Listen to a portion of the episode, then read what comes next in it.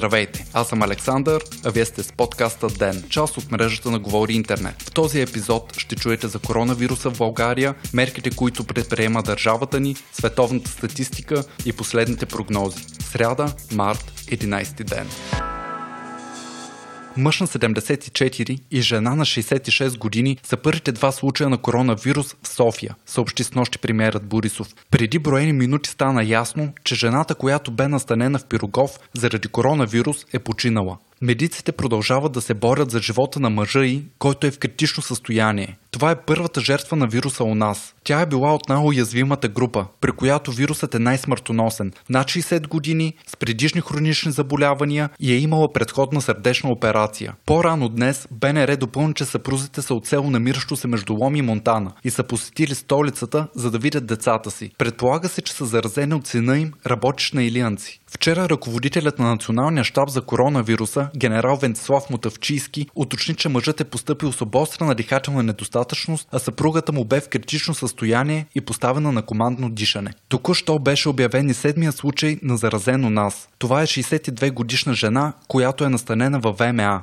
Преди обед, главният здравен инспектор на страната ни, Ангел Кунчев, съобщи пред BTV, че общо 89 души са били в контакт с заразените, като сред тях има медицински лица и пациенти на Пирогов. МВР е започнало тяхното издирване. Кунчев допълни, че най-големият спешен център в страната ни ще продължи да приема нуждаещите се, а поступилите със съмнения за COVID-19 ще бъдат настанявани в отделна сграда. Междувременно, медици от столичната болница Света София заплашаха с оставка поради липса на защитно облекло. В белодромното лечебно заведение са докарани 6 души души, които са били в контакт с заразените от Пирогов. Пред България On Air медицинските специалисти съобщиха за налични 6 костюма, които са крайно недостатъчни за нормалния работен процес. По-късно генерал Мотавчийски уточни, че се очакват нови доставки и заяви, че всички медицински кадри ще бъдат защитени.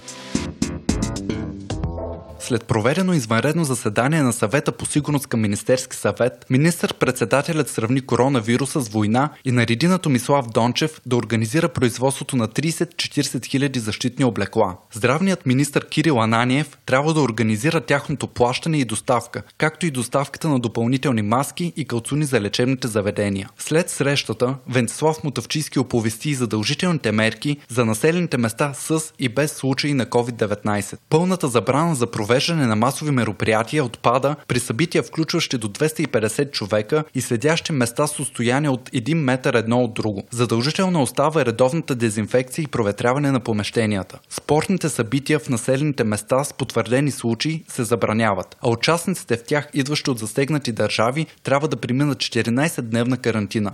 Учебните заведения и яслите продължават да работят, като се въвежда задължителна трикратна дезинфекция и недопускане на хора с грипоподобни симптоми. Занятията в тях ще бъдат преустановени само при потвърден случай на заболяването при преподавател или учащ. Грипната вакансия в Плевен и Габрово е удължена с неопределен срок. В София тя е удължена с 4 дни до 15 март, а във всички останали населени места ще бъде прекратена утре световен мащаб засегнатите от коронавируса са близо 121 000 души от 118 държави. От тях 66 000 вече са се възстановили напълно, а 4365 са починали. Над 80 000 регистрирани случаи има в Китай, 9 000 в Иран, 7700 в Корея. В западноевропейските държави най-голям брой има в Италия, където болните са над 10 000. Следва Испания с 2000, Франция с 1800 и Германия с 1600. Агенция Reuters съобщи и за първи болен в съседна Турция. Според изказане на канцлера Ангела Меркел, публикувано в Дневник, около 60-70% от населението на Земята ще се зарази, а ролята на отделните държави е единствено да забавят разпространението.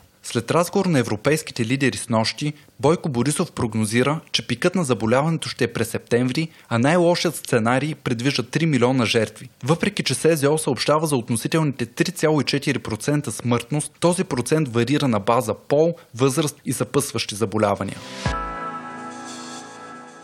Според Китайския център за контрол и превенция на заболяванията, най-застрашени са възрастните хора. При над 80 годишните смъртността е 15%, в диапазон 70-79 години 8%, а при 60-69 годишните 4%. Процентите прогресивно намаляват за всички под 59 години, като най-ниска опасност има за децата. 11% вероятност за фатален изход има при хората с сърдечно-съдови заболявания, 7% при диабетиците и около 6% за хората с респираторни заболявания и високо кръвно. На база пол, статистиката показва, че мъжете имат с 1% по-висок шанс за фатален изход в сравнение с жените, или около 3%. До тук знаем, че коронавирусът се предава чрез въздушни капчици и може да причини пневмония и фиброза на белия дроб. Част от заболелите съобщават за суха кашлица, висока температура и затруднено дишане. В някои случаи е възможно и отказване на отделни органи. Лек за сега няма и познатите антивирусни препарати и антибиотици не работят. Възстановяването основно зависи от индивидуалната имунна система, но все пак, за да се предпазим, може да предприемем определени мерки. Европейският център за превенция и контрол на заболяванията препоръчва да се избягват контакти с кашлящи болни, посещението на места с много хора и контакти с животни. Препоръчва се висока лична хигиена, която включва често миене на ръцете или тяхната дезинфекция с спирт.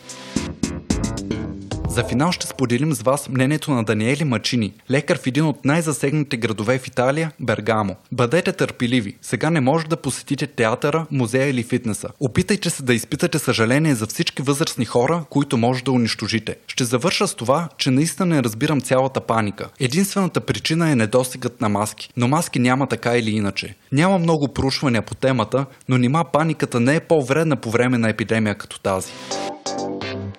Вие слушахте подкаста Ден. Ден е част от мрежата на Говори Интернет. Водещ Александър Николов. Главен редактор Димитър Панайотов. Аудиомонтаж Антон Велев. Ако искате да не изпускате епизод на Ден, не забравяйте да се абонирате в Spotify, Google Podcast или да не оцените в Apple iTunes.